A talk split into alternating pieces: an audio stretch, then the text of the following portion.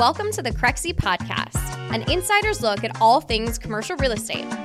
Each episode, the Crexi team dives into a broad range of topics to investigate trends, educate listeners, and understand the latest industry news. As the nation's fastest growing online C R E platform, we're excited to provide a window into the inner workings of commercial real estate for this generation and the next. Welcome. Thank you all for joining us for this episode of the Crexi Podcast, an insider's look at all things commercial real estate. I'm your host, Eli Randel, and today we are thrilled to sit down with the most famous person in real estate, the notorious Kyle Matthews, founder, chairman, C E O of Matthews Real Estate Investment Services. Before we dive in, a little bit about our guest. Kyle Matthews leads Matthews Real Estate Investment Services, a commercial real estate and technology firm with twenty-two offices and over six hundred personnel nationwide. The firm is a leader in commercial real estate brokerage, providing advisory services in sales, leasing, and debt capital markets. Since Kyle founded the company in twenty fifteen, Matthews has become the fastest-growing commercial real estate firm in the country, is the largest privately held brokerage platform in the U S, and has successfully closed over fifteen thousand transactions, totaling forty-one billion dollars in sales volume. Kyle has an extensive background in the industry with an aggregate value of nine billion dollars in transaction volume closed. In twenty twenty-two alone, Kyle led Matthews to complete fourteen billion dollars in sales, closing over five thousand transactions, a fifty-six percent increase year over year. Prior to starting Matthews, Kyle served as a vice president of investments and thereafter as executive vice president at two publicly traded commercial real estate firms. Kyle has an extensive list of notable clients, including some of the largest global institutional companies, REITs, and private equity funds and development companies. Kyle, how you doing? I'm good. Good, good, good. Thanks for having us here. Appreciate the hospitality and your beautiful studio. And I, I'm happy to, to get use out of it. Great, great. And I should note you uh, seem to be the most famous person in commercial real estate. Uh, out to dinner last night, we were noticed by multiple people. It was very uh, interesting. Yeah, it's, uh, you know, they were paid actors. I just want you to know that. Awesome. I suspected so much. Well, let's start off. Will you give us your origin story? Where'd you grow up? What kind of kid were you? So I'm from planet Earth. And uh, no, I'm just joking. Um I uh, I had a, a an interesting childhood. I had a blessed childhood. Um, I grew up in a couple different places, believe it or not. So Cleveland, Ohio, Los Angeles, California, and Atlanta, Georgia. And uh, it's no no mystery, no secret why my my my dad is uh, Clay Matthews Junior He's a football player, so he played for the um, the Cleveland Browns for sixteen years, I want to say, and then the Falcons for three or four after that.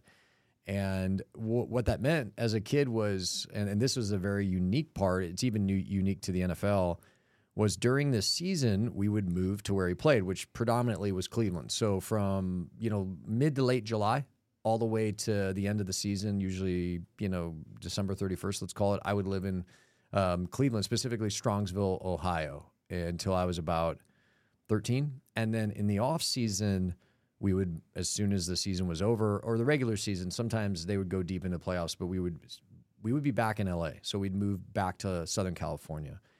And uh, we did that till I was thirteen. And then when my dad finished his career with the Falcons, we did that same cadence, but instead of Cleveland, it went to Atlanta, um, Lilburn, Georgia, to be specific. And, and so I, um, you know, again, I grew up in Cleveland, Atlanta, L A. Uh, I moved every six months of my life uh, until my dad retired from football.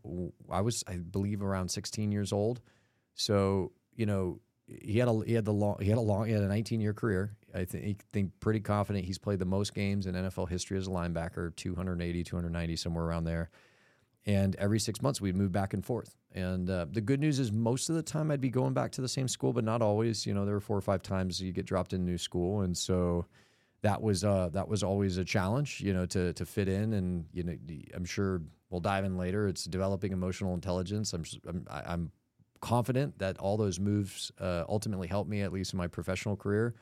Um, there certainly were moments as a kid where your parents were like, all right, hey, we're moving, we're going, you know, packing up and going somewhere different. That was, uh, you know, that was um, that was tough. But even at a young age, I kind of learned that, you know, happiness is a choice, and you could either look at a move and be, you know, be committed to being upset and miserable about it, or you could look at it as a new opportunity to meet new friends and see something new. And, and uh, over time, I developed that. And again, that also, I think, helped me later on in life. But I think you asked the question what my childhood was like. Moved around a lot, um, played a lot of sports. You know, played, you know, four seasons for soccer, baseball, basketball, later on um, football.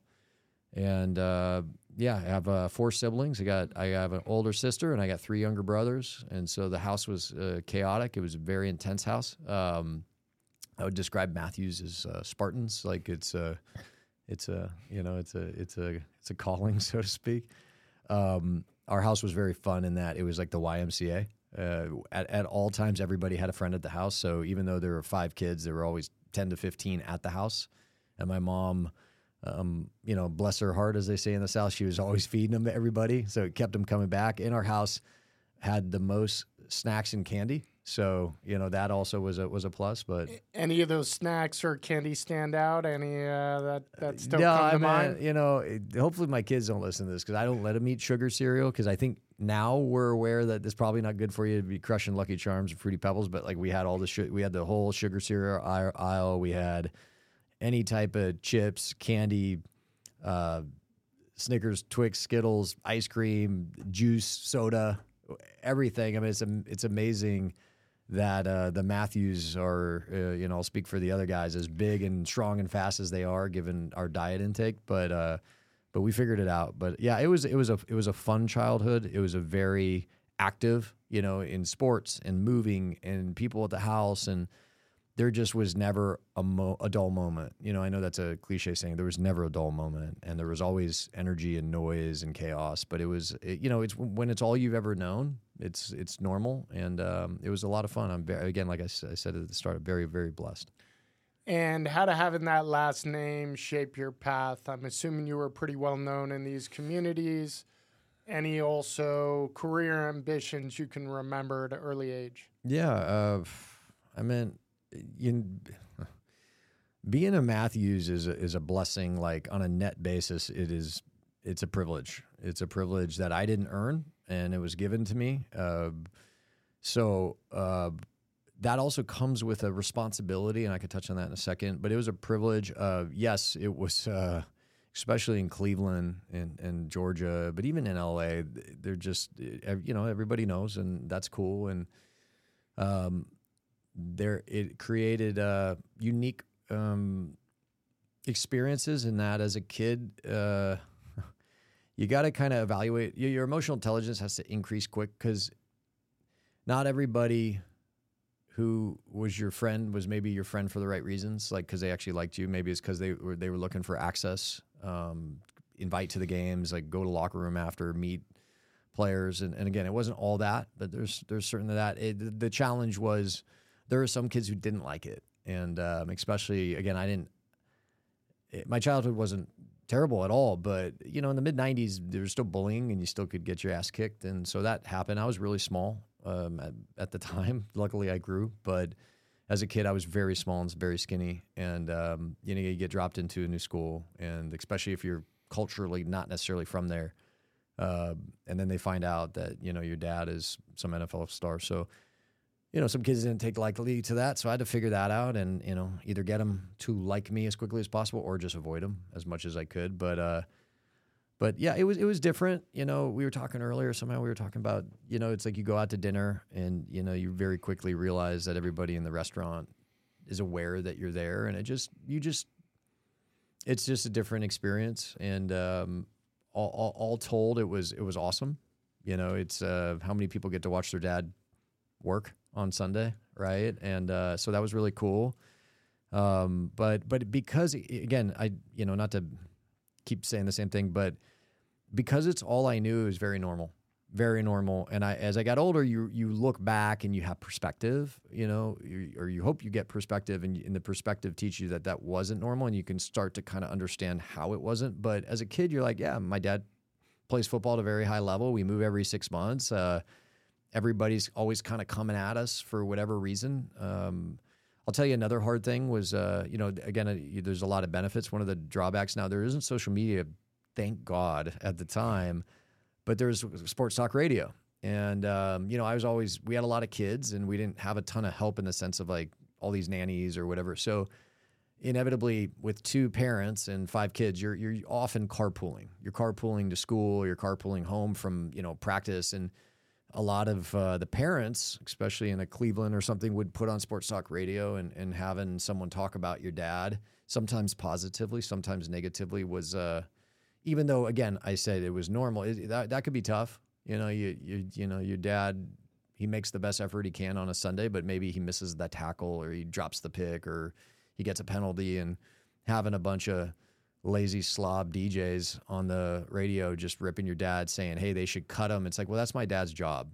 And you're basically on the radio saying you should fire my father. And that, that as a nine-year-old kid, that it, it takes, you know, it's hard to compartmentalize that. And I still have a lot of resentment towards those people.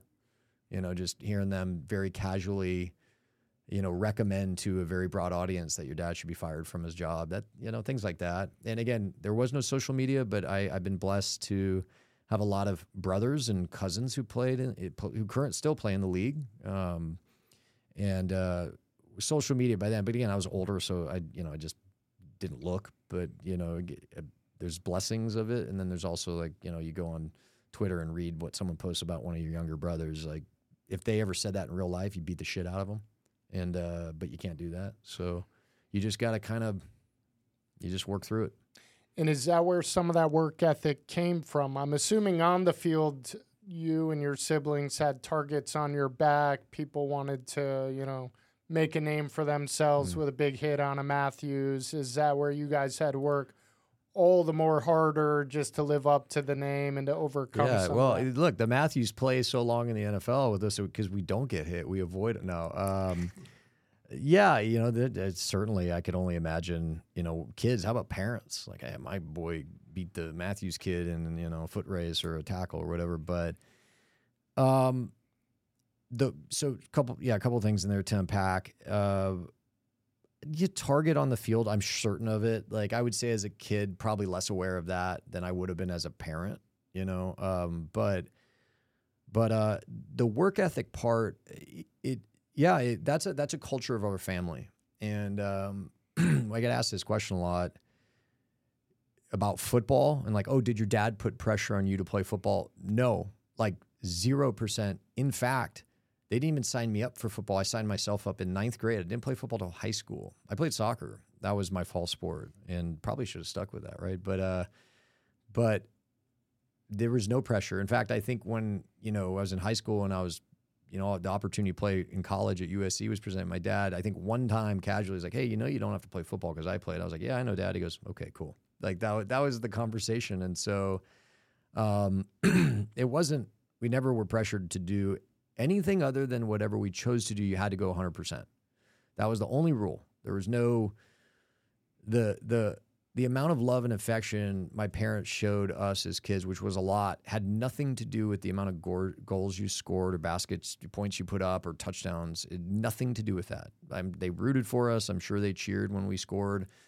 But it the only um, judgment that came from our parents was effort. And it just, there was an expectation. It was clearly communicated to us, just to be clear, that you had to go one hundred percent at all times. And that if you didn't do that, there would be problems. Other than that, you you just gave your maximum effort.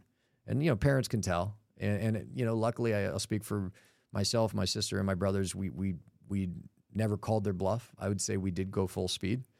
Um, and uh, that was it. That was the only, that was the only requirement. That was the only rule. That was the only expectation in the Matthews household. So ultimately, to to your question, what that led to when you go from playing a sport, you know, as a kid or teenager to playing a sport as an adult, which, you know, ideally as a metaphor is your career. Um, when I got into real estate, I just knew the only thing I really had to focus on was going full speed. And, you know, for full speed for me may be different than full speed for someone else, but full speed for me was getting in the office at six a.m., staying till eight thirty, you know, in brokerage early on, you have no business. You start by making cold calls to set meetings and made more cold calls than anyone, set more meetings than anyone, pitch more deals than anyone. And eventually I got better and started actually winning business and executing. Um, it wasn't a fast start. But again, getting back to your question, yeah, you know, being a Matthews, there was an understanding that you were going to go one hundred percent at all times. And, and ultimately that, be, that I guess, created the work ethic that I have today. Did I answer your question? You did, yeah, yep. Thank you. Those principles could apply in any field, so why real estate? How did you end up in the industry? Was it something you always uh, gravitated towards, or did you stumble upon it? Yeah, uh, my my dad owns a twenty-four unit apartment building that he bought from my mom's father, his his father-in-law. He was going to sell it, and he's my dad was like, hey, why don't I buy? He's like, yeah, sure, and they, you know, probably handshake agreed on a price, and he purchased it.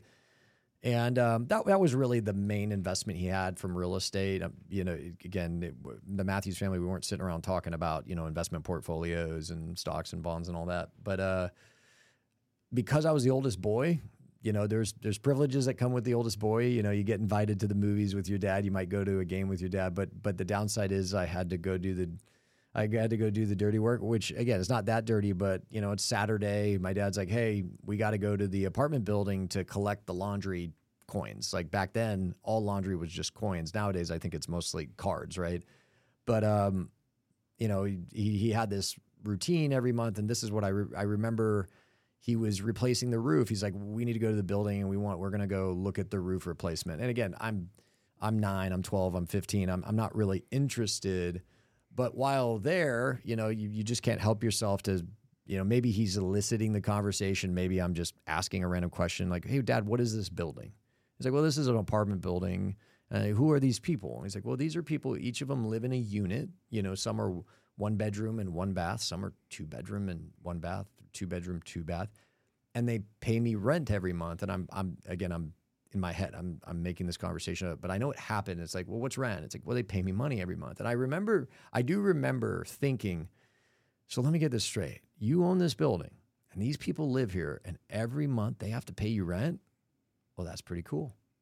I want to, I want to do that. I want to own a building where people give me money every month. Like it's, I, as I've gotten older, I found out it's much more complicated. There, you know, you need a lot of capital. There's, There's management responsibilities, there's risk, right? And but as a as a simple-minded, you know, twelve-year-old kid, I was like, wait, so they just give you money every month?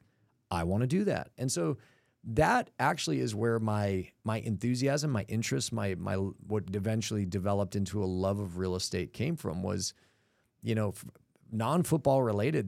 That was the only exposure I had to any real investment class. No one in my think about this.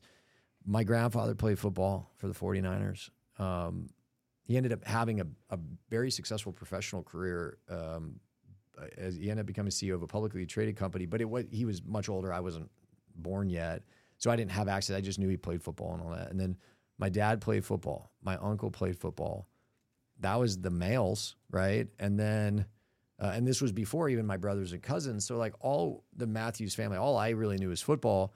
So there wasn't really access to what I call the professional world or the financial world. No one, in, no one with the last name Matthews that I knew wore a suit and tie to work, right? And so the only exposure I actually had to a white collar professional services industry was was real estate by way of this one building where, simply put, I was like, these guys give you money every month. That's so cool. That's so. If you probably asked me at fifteen, I had zero consideration on what I was going to do in my life. But if I forced to answer, I'd be like, real estate. So the answer to your question. How did I, you know, really get into real estate, or how did that kind of come about? Was was this random building my dad owned, and me, you know, I know I protested. Like my dad's like, hey, you got to go with me. I'm like, why do I have to go? Why doesn't Brian go or Clay or Casey? It's like, well, you're the oldest. That's what you do. And but in many ways, that that opened my eyes and, and lit the spark that eventually, again, became a love of this industry of commercial real estate. Love that. So you went back to your home base, which was L A. Um, at the end of high school, and you went to U S C, go Trojans, and uh, played ball there. Is that correct? Mm-hmm. After U S C, you began your career in real estate. It's pretty well known. You had a prolific brokerage career. Did you hit the ground running in the early years in the industry, or did you run into a learning curve? No, it, it hit the ground running. I just hit the ground. You know, um, that's the best way I could put it. So Uh, let me just make this simple. I started in October two thousand four, and I closed my first deal in March of two thousand six. So it was uh, seventeen to eighteen months. I don't know the exact start dates, but uh, it was a very, very slow start. It was the slowest start. And um, I went to a training class at the company I was at of, you know, whatever, sixty people from around the country. And there were five or six people just in my office. And I was the last in every group, in every metric, you know, other than cold calls and hours. I'm saying, like, I was the last to earn his first listing. I was the last to put put a deal under contract. I was the last to close a deal. I was dead last in everything other, in outputs and results. I was first in inputs, in hours and calls and meetings and proposals. And so really that's a testament to how bad I was at brokerage, right? That I was putting the most in and getting the, le- the least out. And there's a lot of reasons for that. I, I didn't have a real estate finance degree. I really didn't have any background in real estate. No one in my family was effectively a real estate professional. I didn't have any relationships. I had no sales experience, and I am naturally not a sales personality. I've developed it over the years, but I'm very, I am a very by nature shy and introverted person. And so in many ways I couldn't be worse for the job I chose, but um, that amongst many reasons contributed to a very, very difficult start, as a, you know, a non-start, right? But um, but eventually I figured it out, and and eventually, yeah, you know, I, I did okay.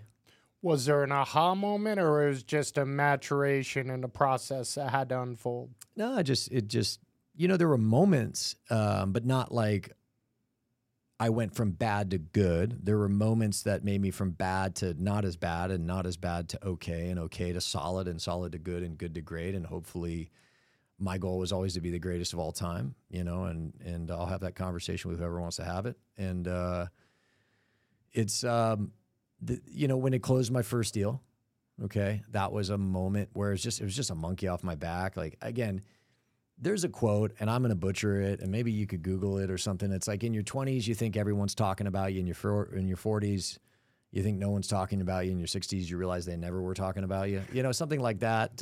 But in my twenties, it was like, you know, everyone's talking about how I haven't closed a deal. You know, it's just people in their twenties are is super self-absorbed, and I was too. Like, everybody's talking about it. Everybody's laughing behind my back. Like, whatever narrative I had to spin up in my head to create whatever motivation I needed. Um, you know, you see it in the athlete community often. It's like, yeah, the the whole world doubted us. And it's like, no, no, you didn't. You're the preseason favorites to win the Super Bowl. What are you talking about? But like, you, you create these narratives in your head as to why um, everyone's doubting you, like whatever gets you up. But but um, there wasn't like an aha moment. When I when I closed my first deal, the first time I, I earned at the company I was at like a sales award, the first time I closed a certain size deal, a certain size check. Like they're they're they're just little milestones, is what I call them. Little, little, little, uh, little level ups. But it's just it's a it's a it's a um, it's a process. It's an evolution. It's an individual evolution um, of who you are as a professional. And and some of that is sales skills. Some of that is certain product knowledge, right?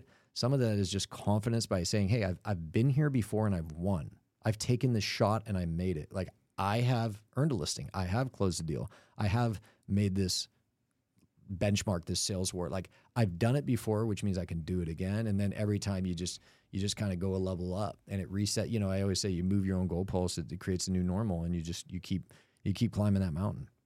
I uh, love the imagery of a young Kyle Matthews putting. A- well, hold on. Let me let me set that imagery. I I speaking of lack of experience, I probably was wearing like a pink shirt, okay, a yellow tie, taupe suit, very Miami tw- Vice. Yeah, I no, like but, but but I wasn't even trying to be Miami. Like my Miami Vice is like the, that. That's a choice. I wasn't even making the choice. Like I was, I was just broke, and I had no fashion sense. And like even if I was the most qualified, I walk in the door, people are like, I ain't hiring this guy. You know. So uh, I found a picture recently. I think I posted it on uh, what was that? Is that? Yeah, I posted on Twitter like, I don't know, six months ago. It was the only picture I have of like that era, and it's so bad, man. It's so bad. Like, you know, man, I must have been working hard to have overcome my my fashion sense at the time. So we'll uh, we'll edit that picture in post production. Yeah, to let's be, do it. Uh, yeah. Let's do it. Yeah, for sure. Any uh, mentors along the way? At least in this era, we'll talk later yeah. about being a business builder yeah. and who helped steer you. But uh, uh, this era, any mentors? You know, I had I had to um, both have passed unexpectedly, unfortunately. So um, my dad's best friend, Jim Hasty, Uncle Jimbo, he was actually a residential real estate agent. And so if I had any access to real estate, it was through him. Now, I, I did, you know, I knew he was in real estate, but again, I just wasn't mentally plugged in at the time. But he he was someone I very near and dear to to me and my family. And um, he had a little brokerage. I didn't even know it was a brokerage business until I had a brokerage business one day. And, um, you know, we lost him. We lost him about fifteen years ago to cancer. And so that that was, you know, he was a mentor the first couple of years. And then, you know, unfortunately lost him. And then, um, but again, not he wasn't a direct mentor like in my office. He was just someone I could call, you know, once a month or two. And and then uh, the other one wasn't a, a direct mentor. I've never had a, a direct mentor. So in that sense, like, no, I, I don't have someone like that in my life. I've never had someone. I don't have a board. I don't have advisors. Like it just, I just, you know, just kind of follow my gut. But there are a lot of people who've helped along the way. And another guy who helped along the way and, and provided some mentorship, whether he, he wanted to or not. There's a guy, John Walsh. And John was the number one agent at the company I started at, Marcus Millichap. And I looked up to him uh, tremendously.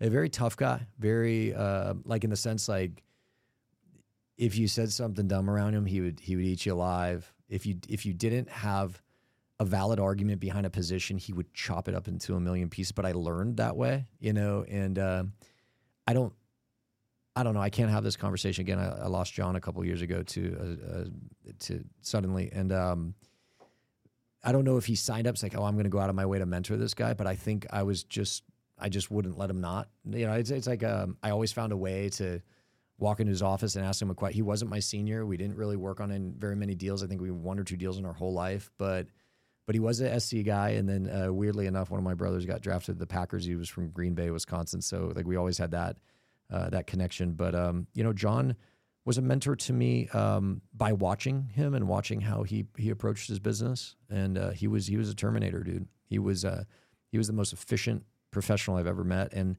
and I do my best to model and emulate that mindset. Um, but I you know I also have my own style. And then another guy, again, someone who helped me tremendously. I mean, he gave me a start. Jonathan Weiss. He was a, man, a hiring manager of the office I was hired to in Encino. Very accomplished agent who became a very accomplished. Uh, executive at, at at Marcus at the time. He hired me. So just simply put, he gave me an opportunity. Uh, C B R E did not hire me. Cushman and Wakefield did not hire me. You know, so, uh, you know, there's a agent at C B. I don't know where he is today. I'm, I'm sure he's in the business. Sean Daisy, I think, said, I don't think he'll be successful. So what's up, Sean? um, and uh, there was a guy, Joe Vargas at Cushman. I don't know if he's in the business. I'm sure he is. What's up, Joe? You know, it's uh, Marcus. They hired me. So a lot of love for that company and a lot of love for Jonathan Weiss, who took a shot. And then Jonathan um, was the manager of the office. So I'd say if it, there was a direct role, it would probably mostly be uh, Jonathan Weiss, who's retired, retired, very, very, very successful guy. Retired him and his wife, Jody, up in this gorgeous house in Montecito, living living the good life. So uh, I always enjoy my trips up there and when I when I talk to John, Jonathan. So th- th- those are the three. And then, of course, um, my father, my dad, Clay, uh, he's always been, you know, my hero. He's always been my um, my mentor, like my life mentor. But uh, it just really, it's like um, my dad's mindset in life is like you never self-promote, which in sales is hard. I've had to actually do better at that. It's like social media. I never had it because I was like, why would I just go around like posting pictures of myself or like, hey, I did this or we did that. It's very unnatural because of how we were raised. It's the furthest thing. It, it, my dad couldn't be more uncomfortable with that. I mean, he raised us that way. So his his mentality, and he would say, you know, it's like, let your play do your talking. And the and, and he he meant that from a literal sense of like, in the N F L, you literally, like, he's like, I'll let my play do my talking. I'm not going to go out and promote myself for Pro Bowls or All Pros or even, he he missed the Hall of Fame last year in the N F L by like, like one vote, right? And he won't he won't go out and promote himself. My sister, credit to her, Jennifer, she's a she's a savage. She's the savage. She's an animal, man. She she single-handedly made that happen and got my dad's name out there and promoted him and, like, got him to the doorsteps, and he just missed. So, you know, maybe next year we'll have a party in Canton at some point. But um, he just was always like, let your play do your talking. And so, you know, that plus the the effort, plus just modeling his behavior, very much a, a mentor, a life mentor, um, not necessarily a real estate brokerage. You know, I think I asked my dad for business advice when I started, and he, you know, very casually said, "Make more money than you spend." And so I, I, I've always tried to do that. Great, good advice. Yep. Uh, so before we move on from brokerage, is there a memorable deal that comes to mind? One that stands out to you? Maybe you wish you were on the sale side or the buy side. Is there, you know, one that's a mental trophy in your trophy case? Uh, yeah, it, not in a good way. It just, um, it was October two thousand five. So I was out of, I was in the business twelve months, and, um, you know, I had my first big deal under contract. It was a, a property in El Monte called Flair Plaza. The seller was Bob Sonnenblick, Sonnenblick Del Rio. And the buyer was Shaul, Shaul Cuba. Um, not Shaul Kubis. I'm sorry. Let me, let me, let me start this over. I mixed them up. Yeah, there's uh, there's there's one, not for good reasons, but it, again, it's it's what more valuable than the paychecks is often the learning lessons, you know. And uh, this was a tough, this was just a tough moment. It was two thousand five, October two thousand five, so I was about a year in the business, and still, you know, what I, unbeknownst to me at the time, probably another six months before I'd make a dollar.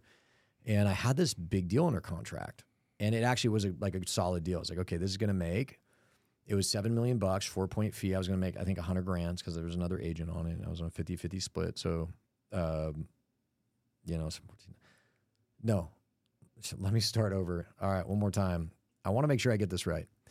Yeah, there's one deal that stands out. It was, uh, it's not for good reasons, but, you know, in terms of value, oftentimes the lesson's more valuable than the check. So it's a deal that didn't make, but I, I remember it very vividly, as you will uh, shortly see. It was October, um, to two thousand five, and uh, this deal was under contract. It was Flair Plaza in El Monte. The seller was Sonnenblick Del Rio, Bob Sonnenblick, and the buyer was Shaul Levy, Levy Enterprises, um, two thirty-three West uh, Wilshire Boulevard in Santa Monica. I remember the office. And um, it was a seven million dollars deal at a four-point fee, and I, there was another agent on it, and, you know, with a fifty fifty, I was going to net like seventy thousand bucks as a twenty-three-year-old. I mean, I changed life, life-changing. A lot of money. A lot of, it was a lot of money today, yep. All right? So... And it was a good deal. It should have made. And, um, you know, we went non-refundable with like half a million dollars, which again, you know, follow me. If you're not in real estate, just know that that, that increases the probability of deals closing to like ninety-nine percent. When a buyer has half a million bucks, that if they walk away, you know, and, and keep in mind, this is two thousand five. The market is roaring. Every deal is being closed, you know, is, is successfully closing. Yep. So in my head, new agents have this problem anyway. You can start count paycheck. I mean, you get a listing, you start counting that paycheck, right? But uh, but I started counting that paycheck, and I said, okay, like I, I'm already the last to, you know, get a listing. I'm the last to put a deal under contract, and I'll be the last to close one. But I'll close one. It'll be a big one. It'll change my life. It'll give me, it'll release some of my financial anxiety of just not having money and being in debt and all that. But um, it was the day before Thanksgiving now. Deal had been non-refundable for a certain amount of time. And I get a call, you know, let's just call it November twenty-fifth. And I get a call from the buyer, Shaul.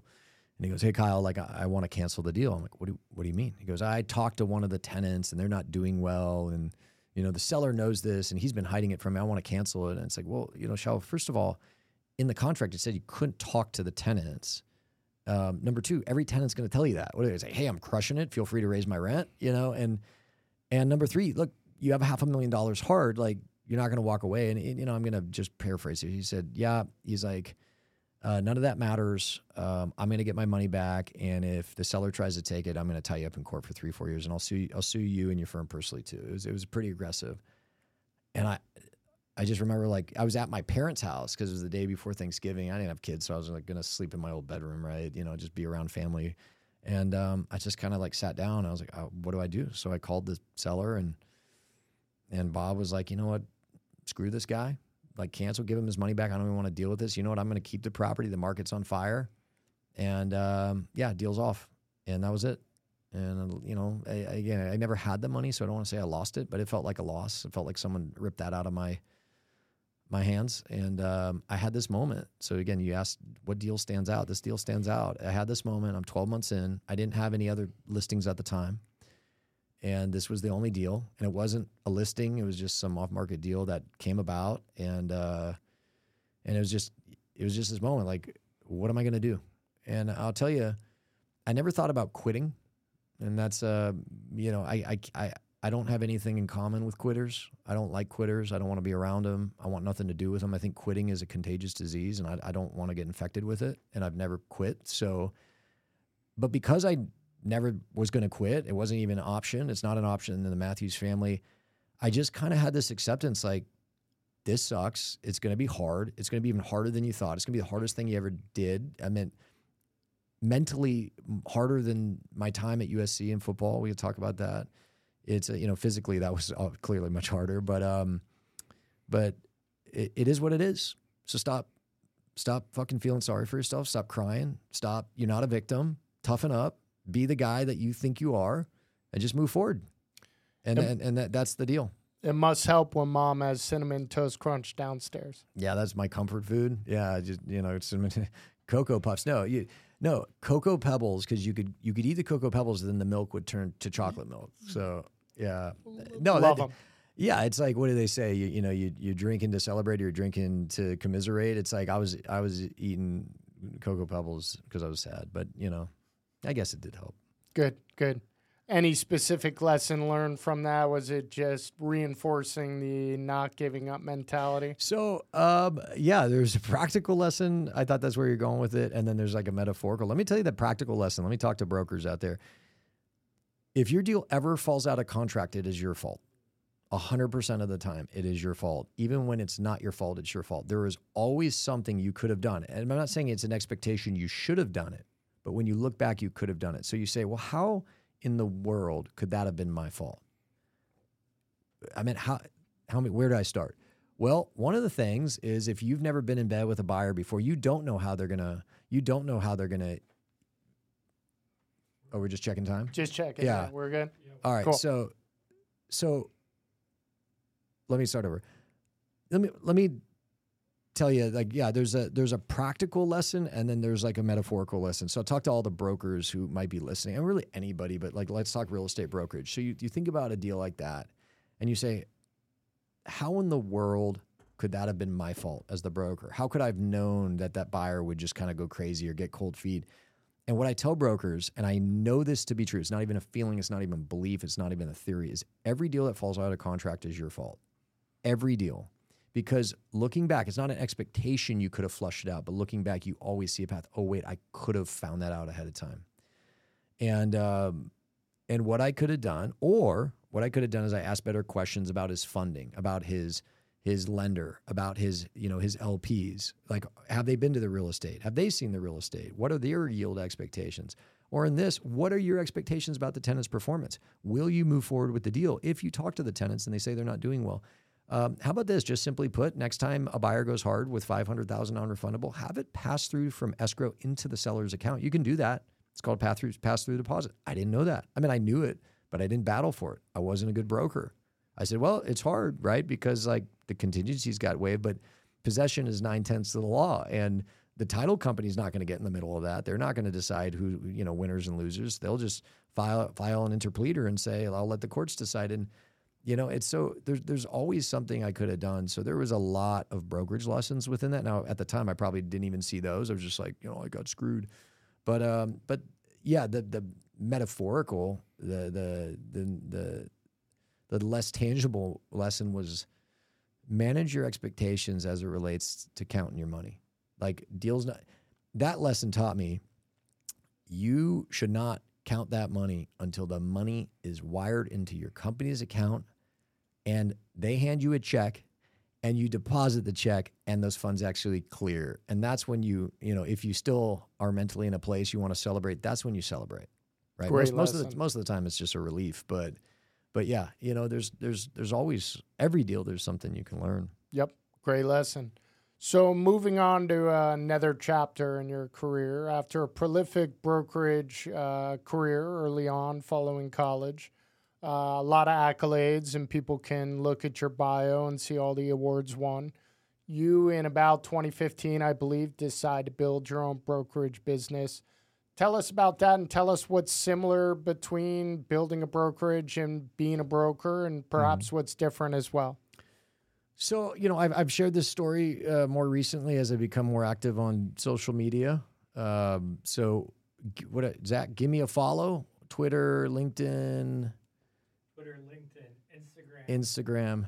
We can say TikTok, but we don't really post. It's just I have a TikTok. Clips. I have a TikTok. At this Kyle is great. Matthews. Do you want to drop all those? Drop the podcast as well. Yeah, let's no, no, let's no, drop no, them all in. Yeah, plug the, them all. Matthews Mentality Podcast. Give best, it a follow. Best podcast in the game. Hell yeah. Uh, no, so uh, twenty fifteen. Uh, I've told this story, so forgive me if I'm, you know, repeat. I, I try and condense it down. So I'll set the stage. In twenty fourteen, I was at a company, Collier's International, big international company. Um, I was their number one producer globally, and it's a big, you know, was having a lot of success. I think we were a top team globally. I had a couple of young guys underneath me that were learning. Um, and everything was going great, making a ton of money. And had no motivation. I've never had a vision to start my own company. It's never been an aspiration for me. So again, just just to be clear, there are some people who are born and they say, one day I want to found a company. I want to be this. That was not me. I had a great gig. I was um, doing very well. Uh, not a comfortable life. I was working like a sa- like a total psycho. Uh, but I, you know, I'm married. I think at the time was yeah, I had two kids already, and just you know, like just working really hard, experiencing tremendous success. And in the beginning part of twenty fifteen, again, I'm going to keep this short, uh, got a call that said, hey, we're going to go public. And part of going public, Collier's was owned, I think it was called First Service. They were going to split off Collier's. And as part of going public, they were doing this kind of P roll-up strategy where they were buying a bunch of boutique companies around, well, I guess the, the globe, but like in the U S, around the U S, in markets that they didn't have coverage or they were light in coverage. And and part of their deals, they were kind of agreeing to, let's call it exclusive market coverage rights. I'm going to use an example. They buy this little, this company, you know, Houston Realty Advisors. This isn't a real place, but, and, uh, you know, they would, okay, here's your money up front. Here's your earn out. Here's your contracts. And then they would say, okay, here, oh yeah, and we'll give you exclusive market coverage. So no one within the Collier's network can do a deal in Houston unless they, you have, you get, you get half the fee or whatever they agreed to. Well, what was unique about my business more than anyone else at Collier's, they really didn't have any other retail advisors, no one no one who did any business anyway. And um, all most uh, other product types are very local. You know, multifamily is very local. You're not going to be a multifamily in L A and do a deal in Houston, okay? That doesn't – even if you had a seller who wants to sell in Houston, you'd be like, look, I can't handle that. Let me go out and find you the right guy, and maybe I'll get a referral. Same with industrial or or leasing or even in the debt side, it's less less relevant, but – my business is retail. First of all, retail itself, multi-tenant retail shopping centers, is a very, it's not a dense product. Okay. So even in, you know, a county, there might only be, you know, thirty, forty, fifty properties. Now, L A County is a big county, but thirty, forty, fifty properties that would fall. So oftentimes you're working, you know, whole states, if not regions of the country, right? Especially when you get to a more institutional, like a grocery anchor product, you, you, in the Southeast, you might be working three, four states. And so that didn't, that, that, that, product, the, the business plan that is necessitated by a very like non-dense product type like shopping centers doesn't align with the business plan of a Collier's where they're saying, hey, we're going to give exclusive market coverage rights. And on top of that, I had some young professionals that had reached out to me over the years saying, hey, can you teach me the business? Can you mentor me? And I said, yes. And here's the structure. And then I, you know, I started teaching them and they, shopping center is very, very complex. So I said, hey, like, let's put you in single tenant net lease retail. One lease, what's the term? What's the what's the credit of the tenant? Double, triple net? What are the rent to sales if we have access? So again, you know, it's not the most complicated product. So they were able to get off the ground pretty quick. And so we had this very, I had a very, really big shopping center business and a growing uh, net lease business that are both geographic. We were doing deals in thirty, forty states a year. I think my last year at Collier's, you know, we might have had one hundred thirty, one hundred forty deals over thirty-three states. Well, again, so now Collier's is coming to us saying, hey, we're going to enforce this. This is what we're agreeing to because we're going to go public. And so now you got to start paying the local market guys up to half your fee. That's a non-starter. They're not adding any value. They don't even really know the product. They have no market share. And my attitude was like, if this was their market, how could I have ever earned this deal, right? What should happen is if I'm in L A and I'm calling, you know, I'm talking to a Blackstone about their portfolio and, a, you know, I see on their sheet, they say, hey, we're going to be selling a deal in Houston. And I say, oh, well, what about that? They're like, well, Kyle, like, yeah, that's in Houston as a sale. But if we're going to use this company, we're going to use, you know, Joe and Susie down in Houston because they're the best. But I, I, I never had that conversation. No one ever brought anyone else up. And so, um, and if we have great representation in the market, I would bring them in because I, I saw value. It's just there were a lot of markets we didn't. And so they came and they're like, hey, this is going to change. This is something you have to do. I said, that's not happening. They're like, well, yes, it is. This is a new policy. I said, no, it's not. You know, it's, you know what happens if you try and enforce this, I'm going to leave. And that was effectively, that was, that was, that was how it happened. And so, you know, I'm at this big company, you know, I made a, they're just like, I said, look, I think I got to go. And it was very amicable. It was very above board. Like they do a lot of discussions. There was no secret. And it was, we all kind of agreed like, ah, it's a bummer, but you know, you got, you know, Collier's is going to go on and do great with their I P O, which they did. They did phenomenal. They crushed it.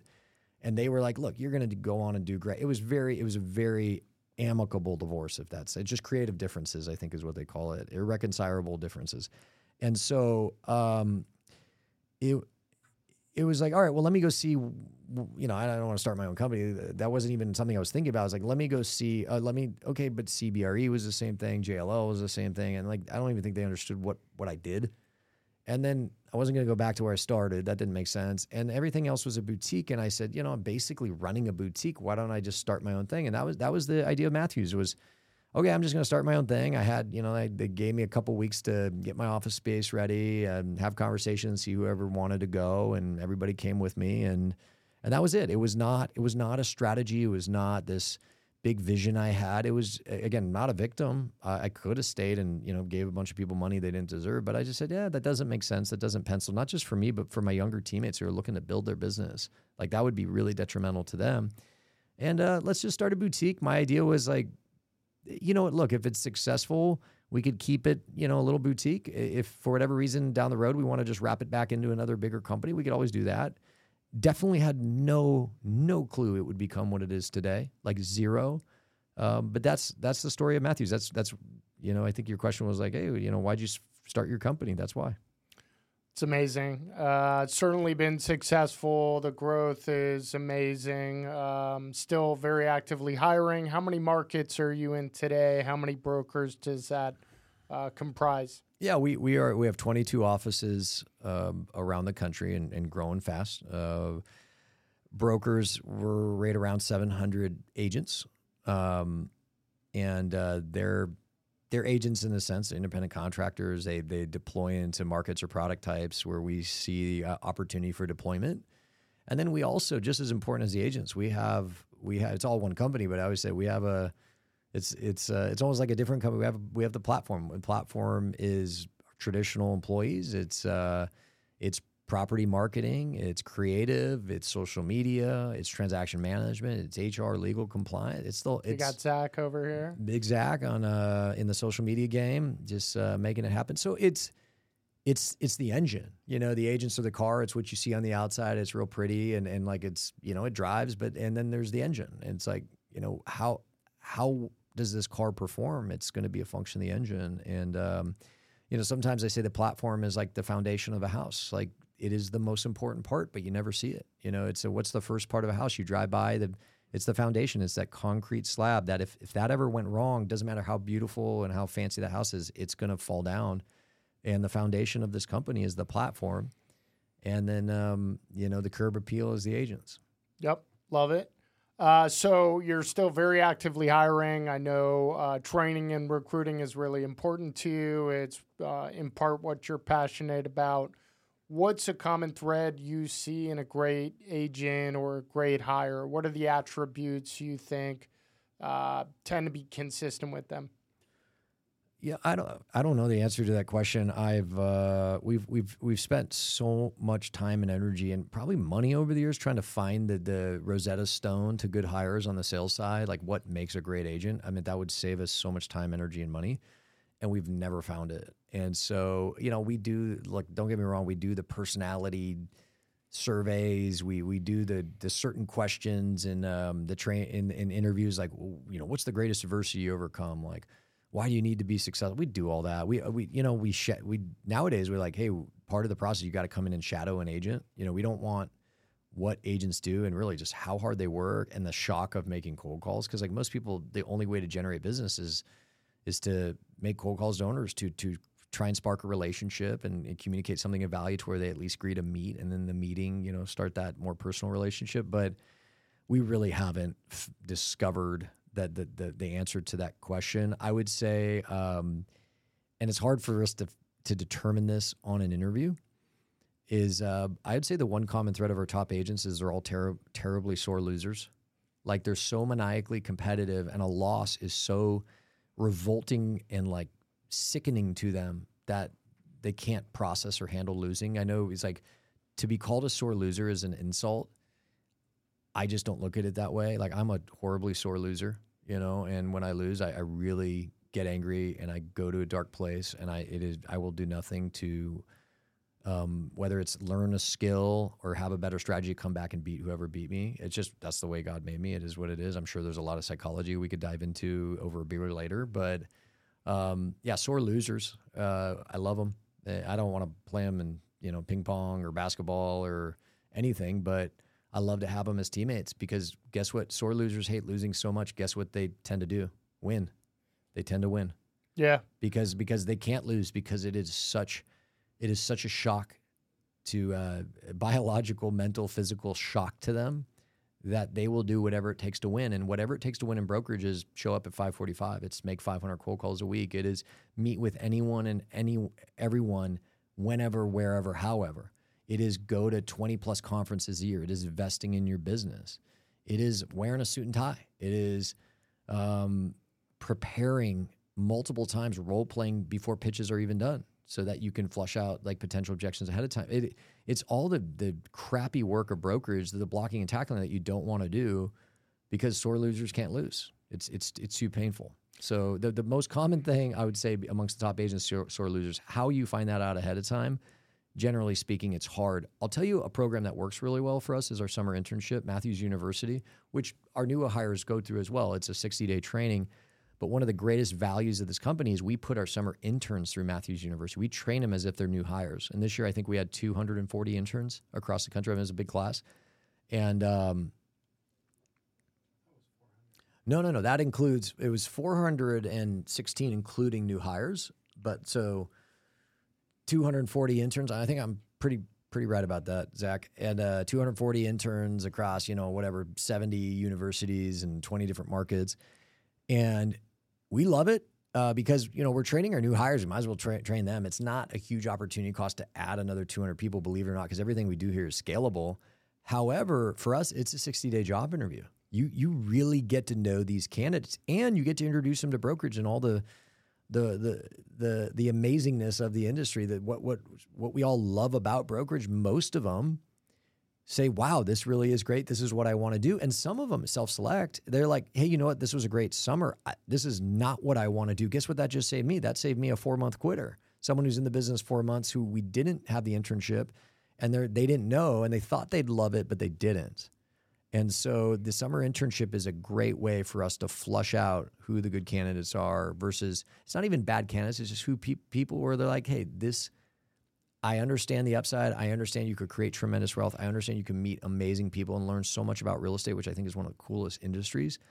And by the way, real estate is one of the few industries that every single human being in this country is affected by, because, you know, in theory, it's like everybody shops. Not, you know, up until COVID, everybody would, you know, a lot of people go to an office building. A lot of people order things on Amazon, the industrial side, and then a lot of people have apartments or, or homes. So I love real estate.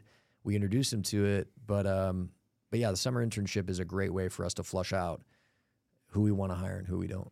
Great. I want to note it seems as if um, they're competitive with themselves, um, probably with others as well, but you have a great culture, really familial environment. I don't, I wouldn't describe it as cutthroat or any backstabbing. So it seems as if that competition is within, you know, they want to live up to their potential more so than competing with their neighbor. Would yeah, we, we, pro- competition is huge. And, and this is something I got from Pete Carroll playing at U S C. Like, you know, it's funny, his name was Pete Carroll, but compete, you know, it's like, so it was a big thing for him. I think he wrote a book, uh, Always Compete, I want to say. Probably mad if he was listening. No, I haven't read it, but I promise I will at some point. Uh, but, but yeah, being involved in that program was such a blessing because I got to see it firsthand. Unbeknownst to me, I was sitting there like watching how he ran this high performance program that basically won every game, right? But we had a great time. And so a lot of what I do here Uh, now I'm aware of it, but even early on, like, again, unbeknownst, I, I just didn't even understand where it was coming from. It's kind of what I thought, oh, this is my gut intuition. No, it's like I was basically I was basically mimicking what what Pete and the coaching staff there would do, and um, is promote competition at at every turn, but not within the brokerage community. We don't compete for deals. I, again, I've been at companies where it's like, hey, you guys can compete for it. We don't do that. It's what we call sibling rivalry, right? It's it's you guys compete with each other every day. Have a call contest, have a meeting contest, have a proposal competition, and make it a competition where there's carrots and sticks. Whoever wins, you know, the other guy buys them a beer. Like, you know, whoever loses has to do a funny prank someone else thinks of, or whatever it is. Like, we kind of, the agents kind of figure it out. But um, we promote the spirit of sibling rivalry. I always say sibling rivalry, having siblings, is like, there's a way to compete in the sense you want your siblings to be insanely successful. You want you want the world for them. You want them to be awesome. You want them to succeed. You want them to win. But you just you just want to be a little better, right? It's like, I've been at companies where the culture was, I want to be successful, and this is a zero-sum game, therefore I need you to be not successful, right? And at Matthews, it's like, no, I want the guy next to me. I want the gal next to me to make two, three, four million bucks next year. I just, I just want to make one more dollar because I want to be number one, not because I want them as number two, but because this is important for me. So we, we very much create, foster, encourage an environment of, of, you know, friendly competition, like where you, where you'd go out with your buddies. Like, you know, it's funny, you go out with your friends and you'll create competition, but you're never like, oh, this is my competitor. Like, no, you, you do it for fun. Yeah. And when you lose, again, sore losers, you're not happy. You're not happy, but that in no way affects your friendship. And the best example I could use of Matthews, and I've never had anybody be able to tell me I'm wrong here, right? So convince me otherwise, is I tell them, I say, hey, listen, when I was at U S C, I let's play. I played safety. There were, at any given time, six to eight other safeties, right? And let's just say free safety, and I, or let's say I was a strong safety. Um, as I got bigger, I moved to strong safety. So there were four strong safeties on the team. And in football, it is a zero-sum game. There's no other deal. Like in brokerage, like, oh, you won that deal, but I might win another. But in football, there's one player on the field. So it is zero-sum. But those three other strong safeties who I was competing with to get on the field, those were some of my closest friends in my life. I never had any animosity. I never had any resentment. Those were my those were my brothers. Like, they're, they're my roommates. And every day, while we're roommates, like, we enjoyed each other's company, man. We had genuine love for each other. We would talk some shit like, oh man, I'm going to go out, I'm going to beat you. Like, I'm going to be the star. Like, but it was, I never looked at them like, you're doing this to me. Like, you're taking something from me. So how in football, where it actually is more a zero-sum game than brokerage, could I have that love and affection for my teammate? But here you can't? No, it's bullshit. You can. And everyone, most people at Matthews get it, but even every now and then, if we have to just like sit someone down, I was like, look, that you don't need to have that mindset.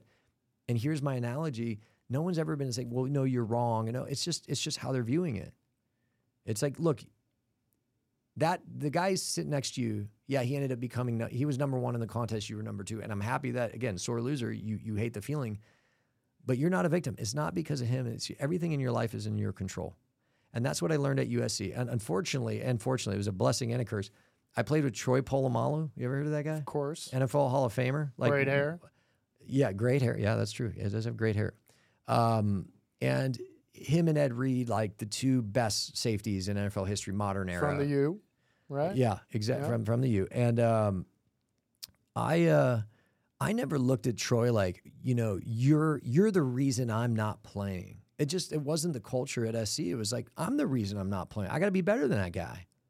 Now in football, maybe in brokerage, but in football, there just came a point where there was no amount of film I could watch. There was no amount of weights I could lift. There was no amount of running I could do to increase my speed to be better. He just, he just, God made him different, man. And he just was better. And I never gave up. I never stopped. I never accepted that.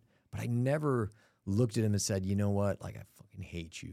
Like, cause I didn't. I, I love Troy. We're, I still text with him a couple times a year. I saw him in New York uh, a year or two ago and we spent some time together. Like, and he's just, he's a wonderful guy. My point is, um, there's no reason that you can't have that environment in a professional setting. In fact, there's more reasons to have that environment in a professional setting than there is to have on a football field. Yet football gets it right. So why can't we get it right? And so that has driven my, it's driven my belief in how to build this company. It's really the ethos of this company. Yeah, you guys should compete to be starters. You guys should compete to own this market.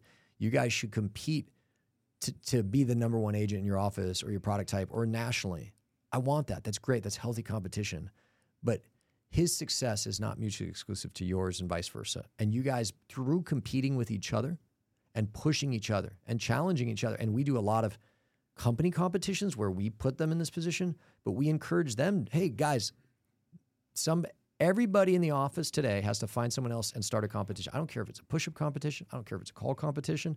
I don't care if it's a competition of, you know, who can get hung up on the most, like as a joke. Uh, hopefully they're not doing that. But my point is, like, you got to compete. We encourage that, but we also constantly remind everyone that the success of your teammates is in no way exclusive to yours. In fact, it is an accelerator to yours, because when you're around success, you tend to rise to that success.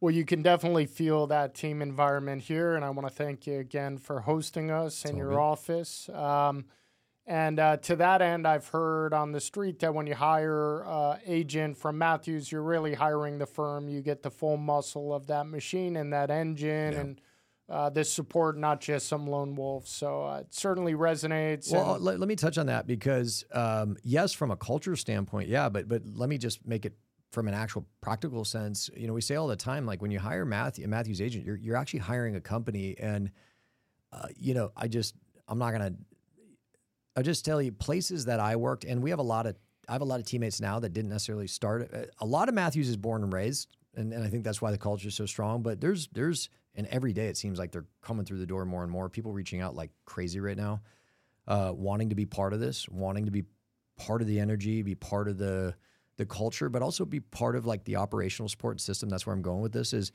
when I was at previous companies, there, there was no real company behind you. You know, so if you say, okay, like an owner says, hey, Kyle, I want you to put together a B O V. I want you to tell me what my property is worth. I more or less had to do all that. I had to create the package. I, you know, in InDesign, I had to have my template. I probably have my own template. I had to underwrite it. I had to, and again, pulling comps, pricing deals, that's brokerage. You should always be doing that. I had to coordinate the ground and aerial photography. I had to decide if I even wanted to spend money on that. If I earned a listing, now it's like, okay, who do I send it out to? Do I pay for the R C M blast? Do I just send it to my Excel sheet um, via Constant Contact or MailChimp or... You know, uh, I'm trying to think of like d- email distributions. How much is that going to cost? Do I want to spend the money? Let's talk about the database. What is the database? It's just whoever I have personally researched, or maybe, you know, best case scenario, I'm on a team of five other agents. They've been in the business longer than me. So now collectively we have twenty thousand people. That's how the business has been. And b- believe it or not, and, and this is insane, is still more or less run at across the industry, even the big publicly traded brokerage companies, is a bunch of agents and, and teams of agents, you know, two, three, four guys working off an Excel sheet with their own little iteration of Salesforce C R M. That's it. You know, and if if they're not putting the packages together, it's because they hired someone and they're personally paying or contributing, which the worst part of that isn't the money, it's the time. They got to manage those people, and and managing people is, it takes effort, it takes time, and it's just, it's all loss of time efficiency, which takes you away from the only thing you should really be doing as a broker, which is what we call R P As, revenue producing activities, which is calling, meeting, pitching, and executing business. Like that, that's, you know, that, that was the big, that's the biggest change in Matthews is when you hire a Matthews agent, ninety-five plus percent of their time, they actually get to spend on doing the job you hired them to do, which is selling your property, leasing your property, or finding you debt, because they have a massive, massive support platform behind them that just doesn't exist at other companies, period, full stop. Like, I, this is what I do for a living. I know, you know, so that's, I would say, the biggest, look, what has contributed in what, eight and a half years since we were founded, you know, I, I, my understanding is we're the largest privately held brokerage company in North America at this point. How did we get there? We're self-funded, zero, zero investment, zero debt, nothing, just, just homegrown through our own free cash flow. Like, how do we do that? It's not just because we work really hard. We work harder than anyone else. Right? It's not just because we have a great culture. We have a better culture than anyone else. It's also the platform, the support, the operational efficiency that is created for agents on by, on their behalf by awesome teammates on the platform side. Great. I can feel the evil eye coming from uh, our production team over here, who got, wanted a lot of real estate questions. We got about ten minutes, and okay. I don't want to be super respectful of your time, so I feel like we could do kind of just like an overarching, quick take, state of the market. What are your thoughts? And then we could do sign-offs. Great. I think this, what we have is so good. I don't want to distract from it too much. She, so says, she says that to everybody, but go ahead. She does. Uh, let's get into real estate a little bit. You have a really unique view into the market. You have a lot of data at your hands, boots on the ground. You have an army out there. You know, there's a lot publicized about the state of the industry. What do you see? What's your sentiment? Obviously, it's complex, depends on the property type in the market. I'll get into those in a little more of like a rapid fire way, but just generally, what do you see in the commercial real estate industry today? Yeah, it's, it's, uh, it's, it's, brutal, man. It's tough. Like in our business, in the transaction side, depending whether you're looking at Green Street or CoStar or R F C A, which I think is M S C I now, uh, reports, I mean, transaction velocity is down between sixty to seventy-five percent, depending on, are you looking at institutional, sub-institutional product type? I mean, you know, and we'll talk, we could talk specifics. Like it is a really, really historically tough time right now in the brokerage space from a trend, from an investment sales standpoint. Um, we are doing significantly better than that, and uh, I'm very excited to to say that. Um, we are still growing. We are financially um, doing very, very well, and I think some of that is work ethic, some of that is uh, platform, some of that is, you know, I say a little luck. We don't do a lot of office. We don't do almost any office, so office is like, you know, there's a bomb dropped over office right now, and, you know, we can talk further, but um But yeah, it's a really, really tough time out there. And even our guys, they got to battle harder for less deals. They got to manage expectations more. They got to work harder for the same paycheck. I mean, there's twenty twenty. I, I always tell people, like, you probably weren't as good as you thought you were in twenty-one, and you're definitely not as bad as you think you are in twenty-three, right? And there, there is one reason for this, and it is cost of capital. It is the Fed raising rates faster than they have, I think, in forty-three years. So I think by definition, that is a black swan event. This is one of those markets that agents today will will big brother agents in ten years say, oh yeah, you think it's bad now. You should have been there in twenty twenty-three and twenty twenty-two, twenty-three, and even into twenty-four when the Fed raised rates five hundred twenty-five basis points in fifteen months. Like that is a big deal. And when, you know, cap rates, depending on product type, are four, fives, and sixes because debt's two, three, and four. And then all of a sudden debt becomes six, sevens, and eights. Cap rates can't be at four, fives, and sixes. They have to go up materially. And that is a slow process that takes tremendous time, exacerbated by non-motivated sellers who eventually just pull out of the market, and exacerbated by by just a lot of brokers who fundamentally aren't sound, but they were able to make money over the last, respectfully, ten years. COVID was a start-stop, three, four months. But the market came back so fast that unless you like panic quit in COVID, you you really haven't been through a tough market since two thousand ten. And so we have brokers, we in the industry, Matthew's only been around eight years, so we have brokers in the industry who are twelve years in making two million dollars a year who have never, ever, ever experienced this. And they have no idea what to do, right? And their businesses are down seventy, eighty, ninety percent. They've never managed price expectations. They've never had to battle just for one buyer to hang on for deal life and escrow. They've never had to ask really difficult questions up front of buyers to vet to keep deals from falling on. They've never not had lenders. Right. And it's not just the asset level debt, whether it's uh, purchase debt or refinancing, it's the cost of L P of equity has gone up significantly. There's still a lot of dry powder that wants to go into real estate, but even with yields aside, they're, they're, they're a little nervous. And so um, it is a really, really hard time. You know, this is, if you're, if you're a killer, if you are committed to being successful in real estate, whether you're a principal, whether you're a broker, any service provider, this is what you should want. You, I know that sounds crazy. I didn't understand the G F C. I had, I had a senior agent, senior management saying, Kyle, this is going to be the best thing that ever happened to you. And I, my hand to God said, you're fucking lying, man. This is not good. And it wasn't until after we came out of it, I was like, they were right. It was the best thing ever happened to me because the deals go away. ninety percent of the deals go away. ninety percent of the brokers eventually go away. The deals come back. There's ninety percent of brokers don't come back. They're gone. And it takes a long time to fill up the broker bucket. And so that two, three, four year period coming out of a really bad velocity recession like we're in today, that's the gold rush. So you got to hang in there. you, you can't quit, right? Well, you you quit, you're a quitter. I keep saying this. Um, nobody wants to be a quitter. At least when I was growing up, that was that was an insult. That was a really bad insult. Uh, still is in my book. And um, you got to hang in there. And, you know, it's funny. I moved to Nashville four years ago from L A, and I lived just outside the city on a bunch of land. And so I drive by the first fifteen minutes of my drive to to work in the morning, or my last fifteen in the morning, is farms. Like, it, you know, there's a lot of equestrian properties, but there's farming. And you learn a lot living out in the country. You know, you learn a lot. And what you see is there is more activity on the farms in the winter than there is in the summer. It's in the winter that they're tilling the soil and, you know, fertilizing and, you know, putting nitrogen back in the soil, spraying for weeds, like rowing it up. And it's, you know, February, March, maybe March, April, where they're planting the seeds. Again, this, it's not warm out. The sun's not out. It's winter. It's it's not good weather. But that's when you you you do all the the dirty work so that one day when the sun's out, you can eat and eat a lot. And it's in the, in, in the spring, in the summer, all the way up until the weather turns again in the fall. Like, you just kind of let it grow. And right now, metaphorically, it's the winter. And if you don't know any better, that's very depressing and demoralizing. Oh, it's a bad time. No, no, no. This is the t- this is the time. This is the time that you you till the soil, which is your submarket. It is the time that you plant the seeds, which are the relationships with your owners. This is the time that you put yourself in the position to have the most unbelievable harvest you ever you ever could imagine, and you feed your family for generations. It is this time. It is not when it's good. When it's good, everybody. Anybody can get into brokerage. Your competition floods the market.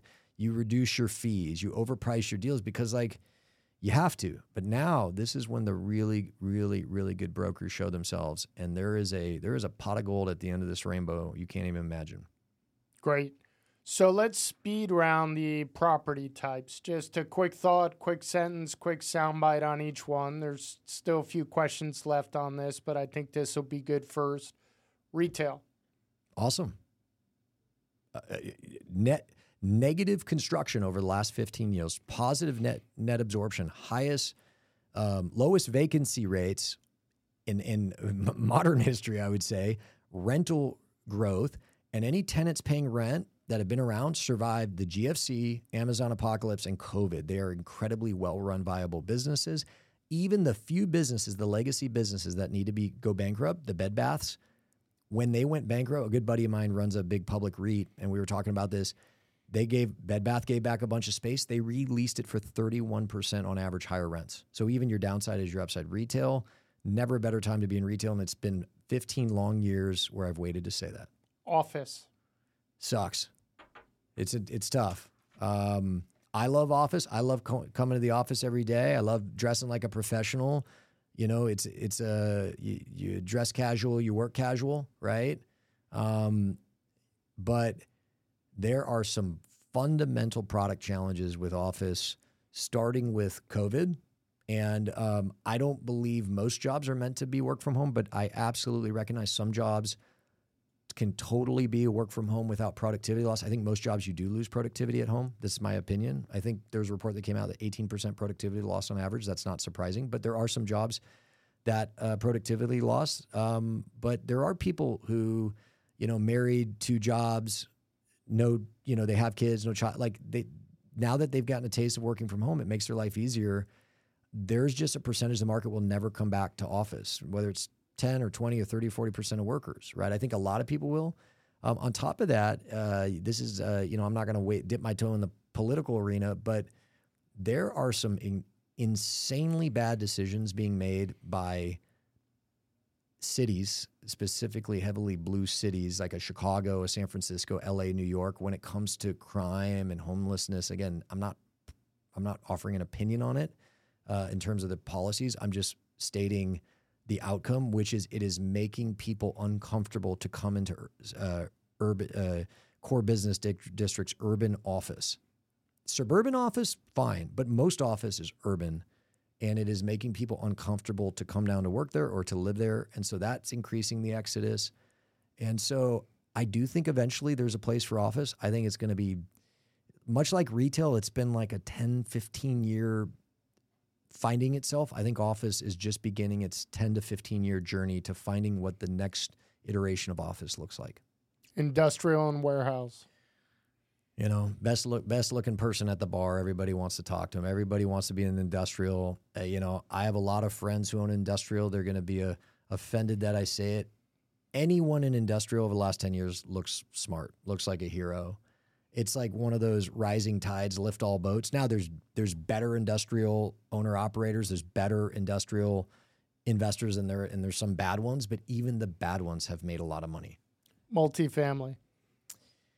Tale of two cities, um, and it, it it seems to kind of swing in TikTok, like uh, multifamily in the Southeast and pro-growth states, and uh, w- was um, the belle of the ball for like the last ten years, right? Even during COVID, it was great, and now I think there's inherent challenges with a lot of a lot of the deals, the Class B suburban or Class B um, garden style, where somebody you know bought a deal for forty million dollars, put high high levered, assuming there's rent growth.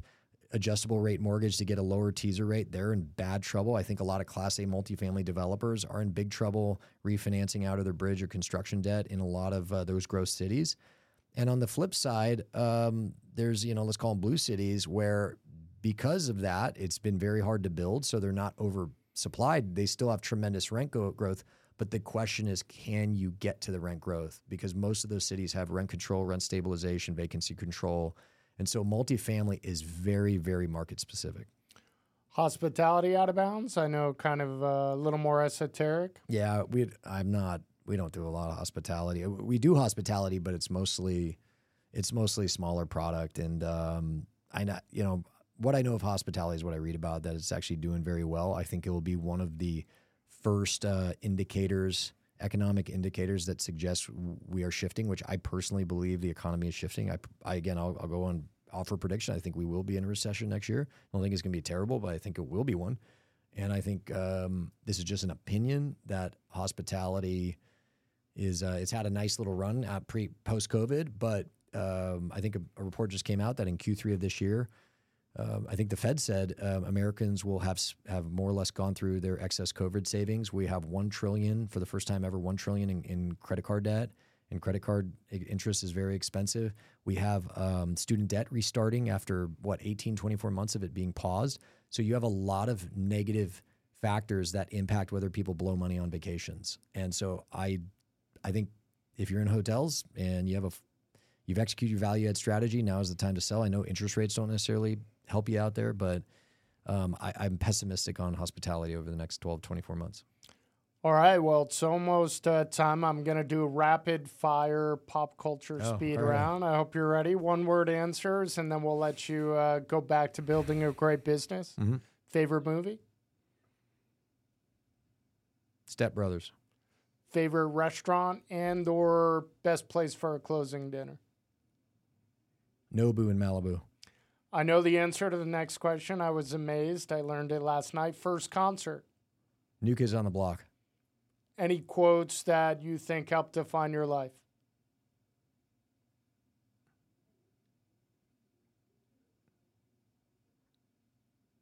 You can always take the pass if you want. No, no, no, no, no. Okay. I, I, uh...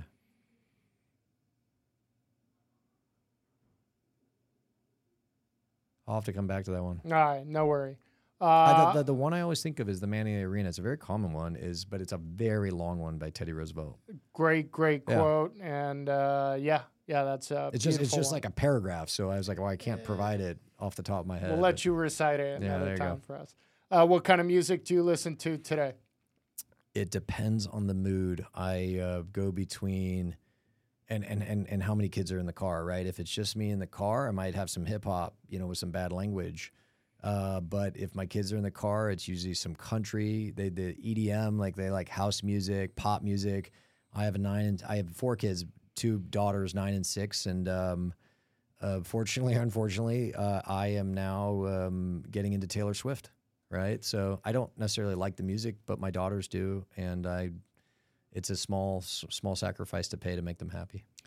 Great. We have a uh, very young audience, I like to think. I think it's uh, ages uh, across the board, but certainly some young listeners trying to break into the industry. Any last advice for a young listener maybe interested in getting into the industry or just starting their career? Yeah, just starting their career. It's not unique to real estate. I, I again, I've only been in real estate, but I don't think people would disagree with what I'm about to say. Is every industry is hard. Every jo- every job is hard. Um, every job carries its benefits and its drawbacks. And what I'd tell you is, if you want to live an extraordinary life, then you must expect extraordinary sacrifice. And you don't get all the upside in life without a downside. You don't get to create crazy wealth. You don't get all these wild things and these trips and this this lifestyle that you envision for yourself without giving something up. And generally speaking, it's it's early in your career. You've got to front load your career in terms of time invested, whether it's in brokerage, whether it's uh, you know, you're a teacher or you're in finance or you're a mechanic. It doesn't matter what you do. If you want to be great at something, and with great, oftentimes in a profession, being great at something comes with great wealth. And that's that's at least often the motivation in your twenties. Like, you have to be willing, you have to be prepared, you have to accept, and you have to be willing to put in tremendous effort and energy, which that that time has to come from somewhere. And it's going to come from working out. It's going to come from socializing with your buddies. It's going to come from work-life balance and all that. You know, it's going to come from somewhere. Or, you know, I, I said this the other day. I said, you got to choose your hard life, all right? Because someone might look at, say, hey, you got to, from twenty-two to thirty-five, you're going to work eighty hours a week, right? I'm just I'm just generalizing here. But by doing that, it's going to set you up to live whatever life you want. And they'd be like, that's so hard. And I said, no doubt, no doubt. Working thirteen, fourteen, fifteen years where all you do is work, let's call it, that is really hard. But you know what sounds harder to me? Working forty hours a week, forty hours a week for forty years and basically always having to tell yourself no because you can't afford something. Hey, and like you, you sit there and say, oh, you can't afford the nice vacation. You can't afford the nice watch. Like, that's bullshit. You don't need those things. How about you have some brilliant kid and the best school in town costs forty thousand dollars a year. It's a private school. And you say, I can't send him there. So no matter what, that that to me is much harder than working eighty hours a week when I'm when I have no responsibility, respectfully. So no matter what, you got to choose your hard life. Okay? Th- that that's how I always looked at it. And when I had to say, okay, I could I could do this meet, you know, I could just kind of punch the clock and do forty hours and just exist, or I could front load and give up so much, but then I could really kind of dictate the terms and live the life I dream of living. That was an easy choice for me. And I'm in many ways on the other side now. It was the best choice I ever made. And it wasn't just me. It was my wife and I made it together because my sacrifice is hers and hers is mine. So it's, um, you got to choose your hard life. And what I tell you, if you're getting in the business, toughen the fuck up. Stop feeling sorry for yourself. You're not a victim. Life's not fair. And if anyone ever told you it should be, they're fucking liars. Excuse my language. They're liars. That's bullshit. And they're lying to you either because they don't care about you or someone told them that and they're a victim. And so just get ready for it. Life can be amazing. You can do great things. Everyone is capable, definitely within brokerage, of being amazing and, and basically laying out the life they want to live. But you got to sacrifice for it. So prepare yourself for that, or pre- prepare yourself for your average life. Either way, it's going to be hard. Choose your hard life. Toughen up.